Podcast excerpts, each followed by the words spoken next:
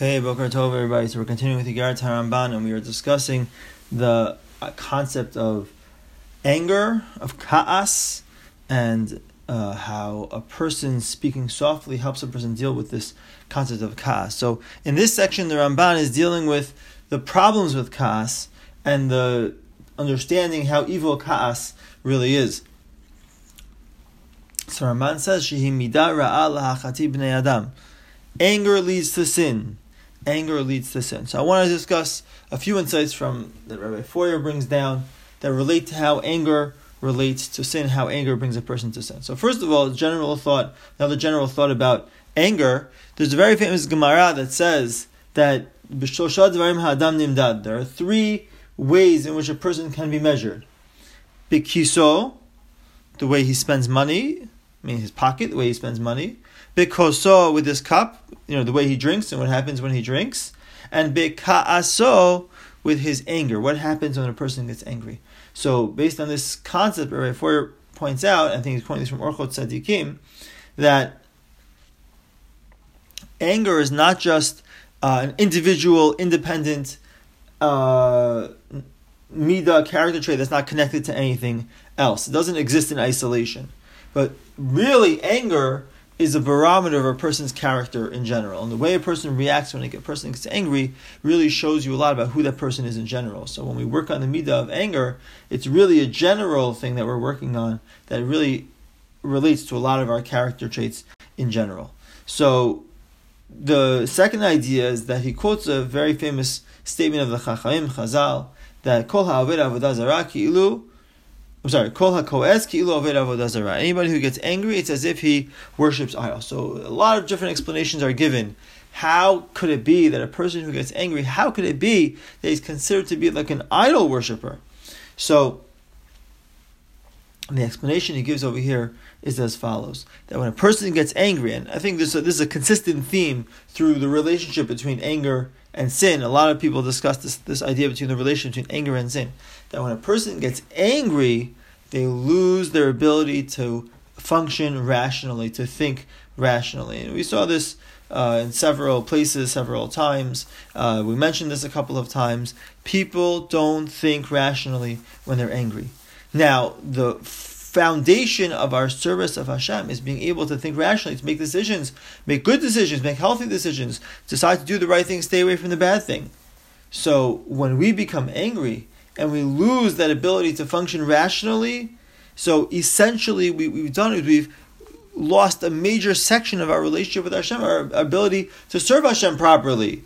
So what are we left with? It's as if we worship idols. We've lost our connection to our service of Hashem, and we're left only with idol worship. So the, the, one of the major dangers of anger is the fact that we lose our rational faculties, our abilities to think rationally, and it leads to many, many different issues. He quotes a fascinating story from Sefer Hasidim about how controlling one's anger can save a person, uh, save this specific person from destroying his family. So he tells a story about a man who, before he died, his father said to him as follows. His, father said to him, My son, while I was alive, you did a great job in honoring me. But now I'm not. But now I'm passing on. The father says, so I need you. It's very important that you honor me after my life as well. And I'm going to give you one thing that I want you to do to fulfill, to make sure, even after I'm not alive anymore, that you fulfill this idea. What is it? Is that ever, if ever, ever a person is if you become angry, hold that anger overnight. Don't act on it right away. Wait till the next day to act on it. So the, the, the son did his best job, the best as, best as he could to do this. At what point in his life he had to go on a very, very, very long business trip? Many, many years, many, many, many, many years he was away. Tens of years he was away for this trip. So little did he know that his wife was expecting a child when he left. He didn't know. There was no communication at the time. He didn't know. And he comes back many, many, many years later and he finds his wife uh, hugging this young man. and he gets furious. And he's about to take out his dagger and stab him. But he remembers the promise that he made to his father that he would wait till the next day before he acted on his anger. And little did he know, eventually he found out that his waiting for the next day had saved him from killing his own son. A very, it's a, a somewhat well-known story from Sefer Hasidim, but illustrates the fact that if we give it some time, we give anger some time, we can deal with it much better, and it can save us from making some very, very poor, hasty decisions. The Rambam writes in his Hilchot Deot, in the second chapter, that a person should balance his personality traits. There shouldn't be uh, any any extremes in any of the character traits. You should try on the you know try to be strong but flexible, compassionate yet firm. However, there's one character trait that person should flee, run away from, stay completely in the opposite the opposite extreme, and that's anger. When it comes to anger, there's no middle way. Person has to strive to be reach a level where even in situations where anger may be justified, he doesn't get angry in those situations either. So being able to completely stay away from the character trait of anger. And finally, in this last thought for this section, uh, Rabbi Feuer has the following insight that when a person gets angry, not only does it lead to his own sinning, but it can lead to other people sinning as well. Because the Gemara in Masechet Gittin says that a person should be very careful not to get angry in the presence of his wife. Why? Because a wife who lives in fear of her husband, she may sometimes, in order to protect herself, have to sin as well. She may come to light Shabbat candles after the time because she's afraid what's going to happen if my husband comes home and sees I didn't light the Shabbat candles, Shabbat already started.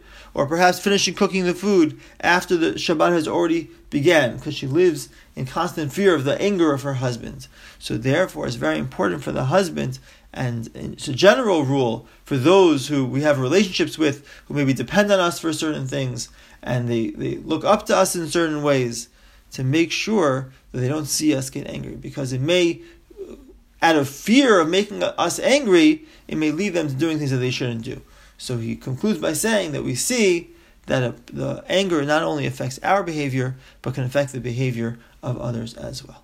Have a wonderful day, everybody and uh, Bezra Hashem will continue discussing the relationship between anger and uh, uh, Gehinom, which is probably the last major discussion when it comes to anger. And then after we um, finish anger, Bezra Hashem will move on to discussing a very important topic of humility. Have a wonderful day, everybody. Kol Tuv.